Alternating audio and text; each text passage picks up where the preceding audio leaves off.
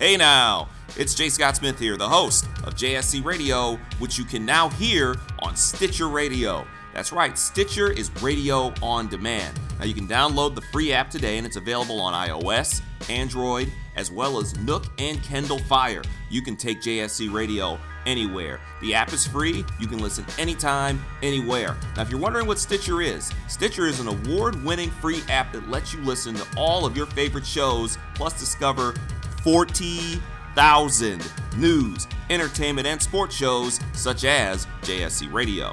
You can create custom playlists. You can rate and review this show and others on Stitcher. Please drop a friendly review on the show. Not only is Stitcher available on all smartphones and tablets, it's also in over four million car dashboards. It's on demand and on the go. No downloading, no syncing, no wasted memory on any of your devices. You can stream your favorite podcasts, like J S C Radio, for free on Stitcher. If you don't have the Stitcher app, simple. Go to Stitcher dot com today or check out the App Store on whichever device you use. Stitcher Radio. Be sure to check it out. This is J S C Radio. If I were to ask you the same question again right now and say, were you robbed on Sunday morning in Rio, how would you answer it? I'd be like, I can't answer that because I don't know. I was intoxicated, so I don't know. All I know is that there was a gun pointed at us and we had it. We were demanded to give money, whether it was to pay for the damages of the poster, whether it was extortion or whether it was a robbery. Like I can't, I can't, I don't, I'm not equipped to. Except like, I want to point out that Gunnar in his statement to police said, at some point, someone who spoke English walked over and offered to help translate this and, altercation.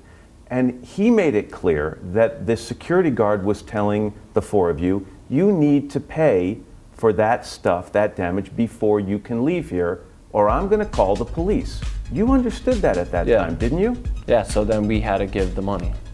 Right, so but at that point, it's not a robbery. At that point, you're striking a deal. Check it out. This is J S C Radio. Ladies and gentlemen, boys and girls, children of all ages. Hey now, what's happening? My name is J. Scott Smith, coming to you from the beautiful J S C Radio studios in Philadelphia. This is episode fifteen of J S C Radio. Didn't think I'd get to fifteen episodes. Hell, this this damn show should be having a quinceañera at this point. I mean, it's it is amazing that we made it to episode fifteen, episode numero quince of the show. And as you can just tell from the open, yes, we're going to be talking about some knuckleheads this week, starting with the Olympic knucklehead Ryan Lochte. But first, make sure you follow me on Twitter. That's at J. Scott Smith. You can get at me on Instagram, at J. Scott Smith. You know I'm on Snapchat? You're damn right I'm on Snapchat. You want to know what the name is? Take a guess. It's at J. Scott Smith. No matter where you want to find me, it's J. Scott Smith. Plus, I want to thank all of you who listen to the show on iTunes, and I'm getting more and more listeners by the week, and apparently you guys tend to dig what I'm doing, so I'm going to keep doing what the hell I'm doing. I am on iTunes. I am on Stitcher Radio. I am on SoundCloud. I am wherever you are. So no matter what your excuse is, look up J S C Radio, and you can get right on to this show. Let's get right down to business. You heard that foolishness that opened the show. This was the guy that overtook everything during the final few days of the Olympics last week. It's everyone's favorite American douchebag, Ryan Lochte. Now, Ryan Lochte, what he did down there in Brazil, what he did down there in Rio, it seemed like he was going to be able to make it through. Because the last Olympics, Ryan Lochte being like this household name, but for mostly just being an overgrown teenager. If anybody who's seen what Ryan Lochte looks like, he looks like that typical villain you would see in a nineties or even a late eighties like high school drama or high school comedy film. He looks like the type of guy who wears polo shorts. He looks like the type of guy who's the jock who would be the captain of the football team making fun of the nerds all through the school. The thing is, Ryan Lochte's thirty-two years old. Contrary to what the spokesman from the I O C would tell you, Ryan Lochte is no kid. and we all know what happened. It was that particular Saturday night where Ryan Lochte and three of his swimming teammates, the other three guys, by the way, were ages twenty, twenty-one, and twenty-six, decided they were going to go out and party in Rio, outside of the Olympic Village. I mean, hey, they're grown men. They want to go party. They want to go have some fun. They want to go get liquored up. Who am I to stop them? There's nothing wrong with that whatsoever. In that aspect, you're all good. It was what happened when they were coming back from that night of partying uh, and the night of being, pretty much, I'm guessing, they had to be the most obnoxious bros ever broed in Brazil. Ryan Lochte is out there. He's fresh off of winning a gold medal in the four by two hundred meter freestyle relay. He got himself a gold medal. Yes, he's forever going to be known as the Luigi to Michael Phelps' Mario throughout his whole life. But Ryan Lochte didn't exactly do too poorly for himself. But here's the thing. He's coming back. He and his buddies are coming back from going out to this to, to party in Rio, which is not always the safest bet to make because Rio ain't exactly the uh, the safest place to be at certain points in time. That's not one of those stereotypes. That's just a fact. But the thing is, it turned into something so much bigger than it needed to flippin' be. It's Ryan Lochte plus teammates Jimmy Feigen, Gunnar Bentz, and Jack Conger. Let me tell you something. Between Ryan, Gunnar, Jack, and Jimmy, all they were missing was a Troy or a Tucker or a Connor from just having the entire men's rowing team from one of those high school movies I just laid out to you. Ryan Lochte goes out there. They get in trouble, claim that they were robbed. And he claimed to Billy Bush, yes, Billy Bush related to exactly that Bush, on the Today Show that the men who stopped the taxi pulled out a fake police badge, demanded money, and told them to get out of the car. The story sounded somewhat legit. And plus it was easy to, you know, kind of charge it to the game and say, hey, it is Rio. And we've seen and heard of plenty of legit instances where these Olympic athletes are getting robbed in the airport and on the street and having their places set on fire and getting punched in the face. There are enough legit reports out there that Lochte's doesn't completely sound like bullshit. But the thing is, it was bullshit. It was total bullshit. And it didn't take long for this bullshit to get sniffed out. Lochte, mind you, made sure he got the hell out of there. This happened on the morning of August the fourteenth. By August the sixteenth, Lochte was back here in the United States. Meanwhile, Jack, Jimmy, and Gunnar were still in Brazil.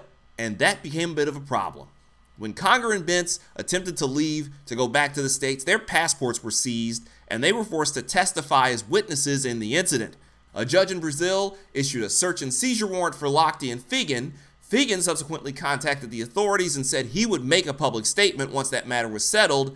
Lochte was back here in the United States chilling, meaning of all the different bro things he did, he broke one of those bro code rules. He left his homies behind in a bind. He left them holding the damn bag. And shortly thereafter, you could see why he was not in any hurry to go back to Brazil. Because after the Rio police did an actual investigation, it turned out that they were not robbed at all, but instead they were involved in an incident at a gas station just outside of the city.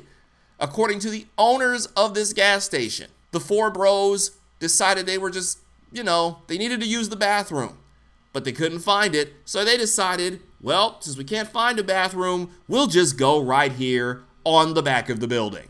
After they got done relieving themselves, you know, it's better to be pissed off than pissed on, they go finally into a bathroom and they broke a soap dispenser, damaged the door, and Lochte tore down a sign.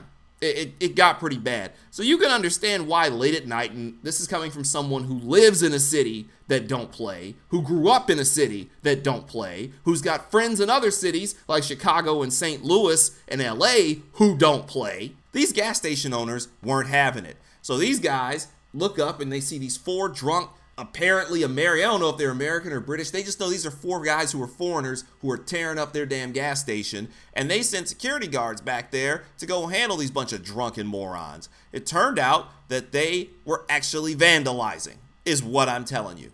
and Rio's police chief said that the swimmers handed over about fifty-one dollars in American money to compensate for the broken objects, such as the soap dish and the mirror, and of course the please do not enter sign that Lochte went Hulk smash on.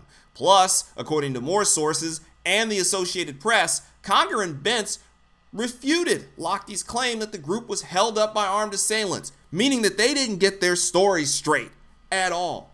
Lochte basically went into business for himself, concocted that entire horseshit story, left his boys out in the lurch, and then got his ass back up here to the United States.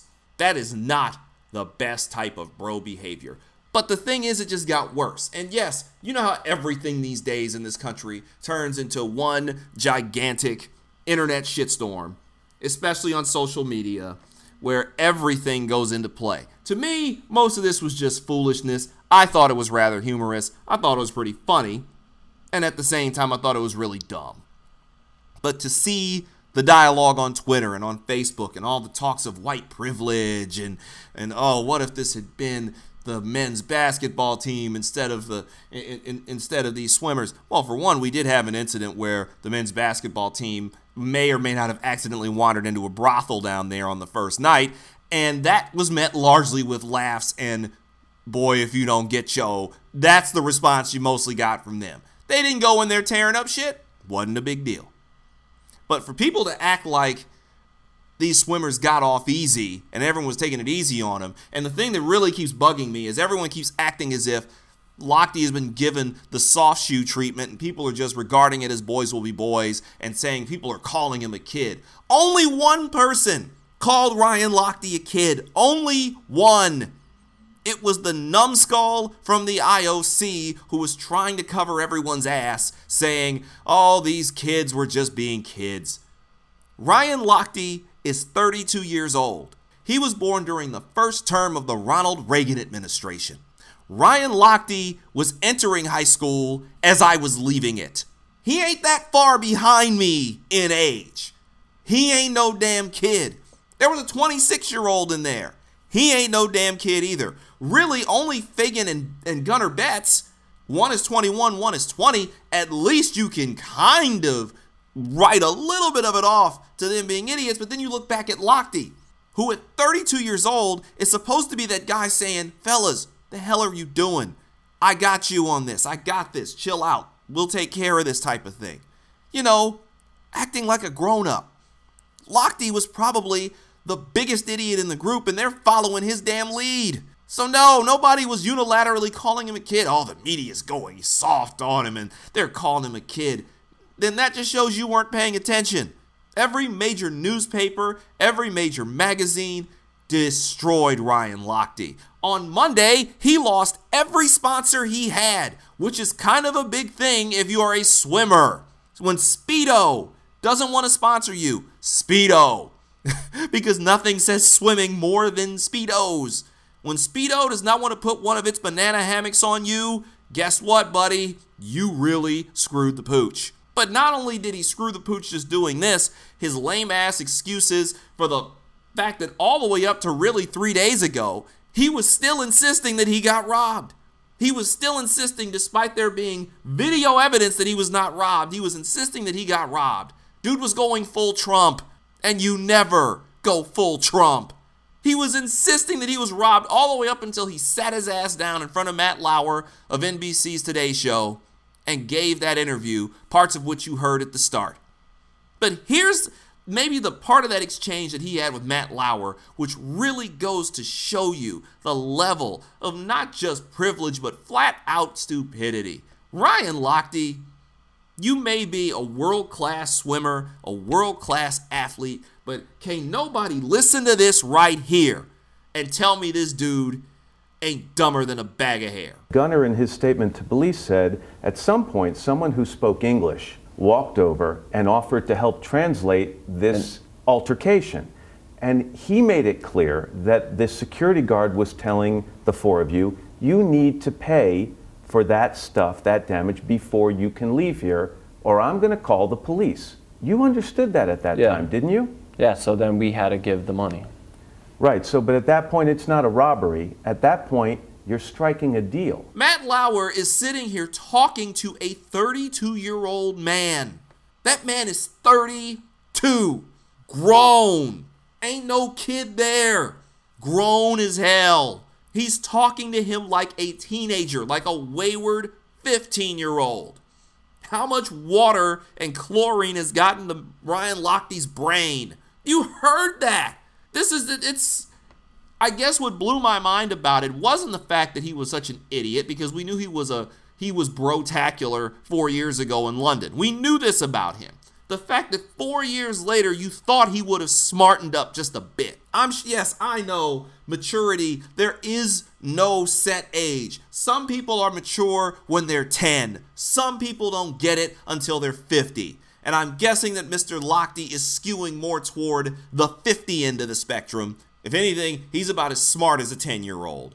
You're forever going to be the Luigi to Michael Phelps. We know this. But it is kind of messed up that in Olympic Games that saw greatness from Simone Biles, that saw greatness from Allie Raisman, and greatness from Allison Felix, and greatness from the aforementioned Michael Phelps, and greatness from Katie Ledecky, and greatness from Simone Manuel. How in the royal blue hell did you manage to somehow make this about your dumb ass? You gotta be better than that. I'm not saying this because I'm a big fan of yours. I'm saying this as one grown man to the next. For God's sakes, dude. Did you take like some severe blow to the head at some point in your life and that's what it is? Because how is it not registering? At thirty-two years old, you need to grow the hell up. One more thing before I check out of here. SummerSlam was last weekend. Well, SummerSlam and N X T TakeOver Brooklyn. Anybody who knows me knows, and if you follow me on Twitter, again, J. Scott Smith, go ahead and hit that follow button. I am a huge wrestling fan. I'm unabashed in it. I don't give a shit if you think it's immature. Trust me, there's a lot more people who watch it than don't. So, you can shut up. For those of you who followed me last weekend, you know I was watching TakeOver. Unbelievable damn show. Last year was just this epic, we thought would be one-time only deal. Now it's a yearly thing. Because all I have to do is say the word glorious, and you already know who I'm referring to. Anybody who listens, if you hear glorious, and the next thing you hear is the song, you already know what I'm talking about. We there. You know about Shinsuke Nakamura being played to the ring by a brother with a violin. That's dopeness personified. The following night was SummerSlam, and it was oof, oof, ooh boy. Enzo and Cass strangely losing in their first major match as a part of the main roster of W W E in Brooklyn, and they're losing. Two different occasions where I thought I might have seen Sasha Banks lose her life in the ring before she loses the women's championship, take time off to heal up all the other injuries that she had incurred before she got in the ring. Apollo Crews, frat, out here losing to Miz. By the way, there's going to be a J S C quickie episode coming tomorrow dealing with the Miz. I never thought I would ever do a Miz episode, but it's necessary, but that's for tomorrow. Frat, Apollo Crews, losing. Come on, Blue. You can't be out here getting beat. Not by that guy.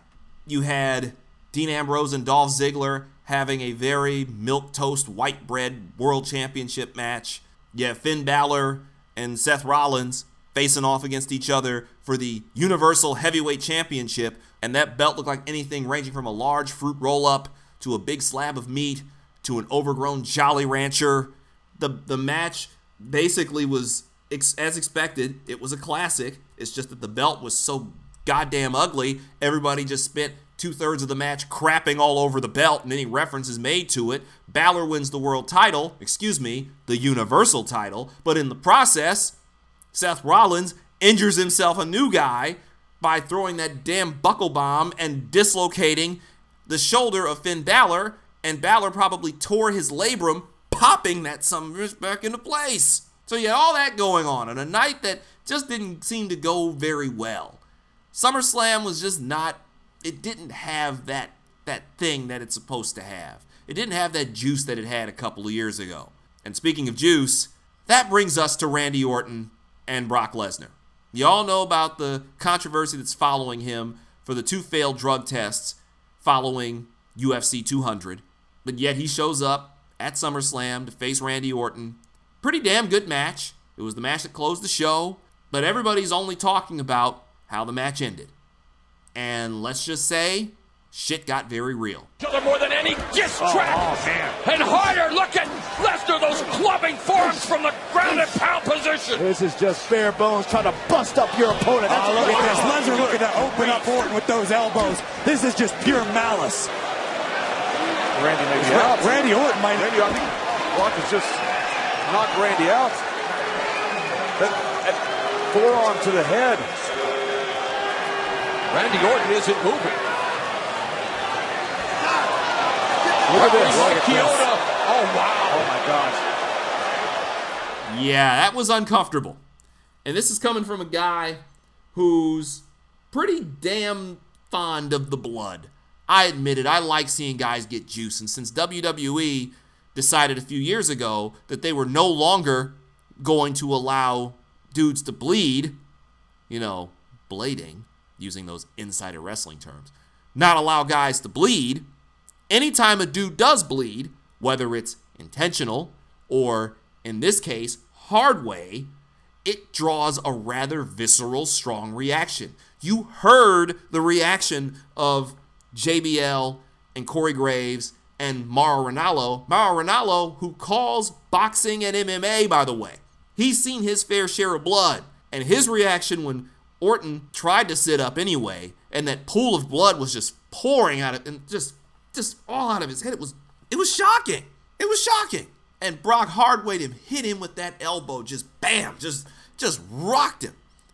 Just rocked him. Everything I'm hearing and I'm reading about this is that Brock was supposed to win, and he was supposed to win via a knockout. What likely wasn't supposed to happen was Orton getting his wig split and having his brains all dangling in the middle of the damn ring. I don't think that was a part of the plan. But they rolled with it. And apparently it was so unknown that it was going to be a part of the plan that not everybody in the back seemed to know what was coming. Enter Chris Jericho. Chris Jericho didn't care much for the whole ending of that match because he wanted to know, was it legit? Was it not? What happened? What went on? Well, as it turned out, he went to ask Michael P S. Hayes what the hell was going on.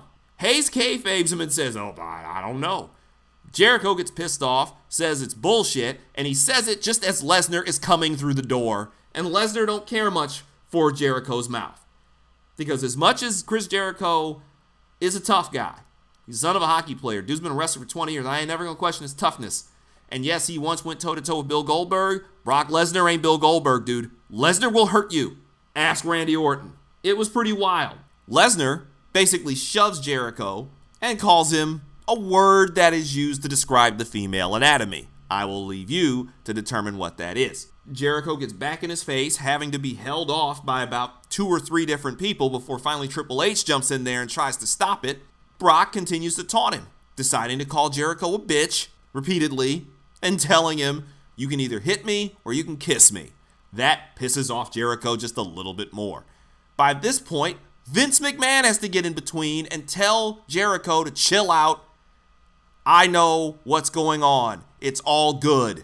The mental picture of Chris Jericho, and yes, I'm picturing Chris Jericho with the scarf on, confronting Brock Lesnar in the back, actually stepping to just out of the ring, adrenaline and God knows what else in his veins, still peaking Brock Lesnar, who just split open the cabeza of Randy Orton and is looking for more. Bruh. Ryan Lochte didn't make a whole hell of a lot of good decisions in Rio de Janeiro. Stepping to Brock Lesnar just after he got done splitting the wig of one of your fellow wrestlers really ain't a good idea. You know better than that, Chris. Don't be a, dare I say, stupid idiot and step to him. W W E likely won't do anything about Brock Lesnar. I don't mean because of the whole splitting Orton's head open thing, you know, that whole, I'm talking about that whole two failed drug test and U F C thing, but that certainly does speak to a set of rules for Lesnar and a set of rules for everyone else. And the last time I can recall that company had that sort of a hierarchy, it was a set of rules for Shawn Michaels and a set of rules for Bret Hart and a set of rules for everybody else. That could cause problems in that locker room. Brock Lesnar, who drives people to buy the pay-per-view, to buy those network subscriptions, he sells merch, He's the biggest damn name you got in the company. Suspending him right now, fining him heavy, that is not what's best for business. My name is J. Scott Smith, telling you to take care of yourself. God bless. Always dare to be different. Always have your pet spayed or neutered. And we are out of here. I know this week was supposed to be about the Detroit Lions. We're moving that to next week because I need a full episode to talk about those idiots. Be back with a quickie tomorrow. Be back with the Lions next week. Thanks for coming out. God bless you. Good night. Check it out. This is J S C Radio.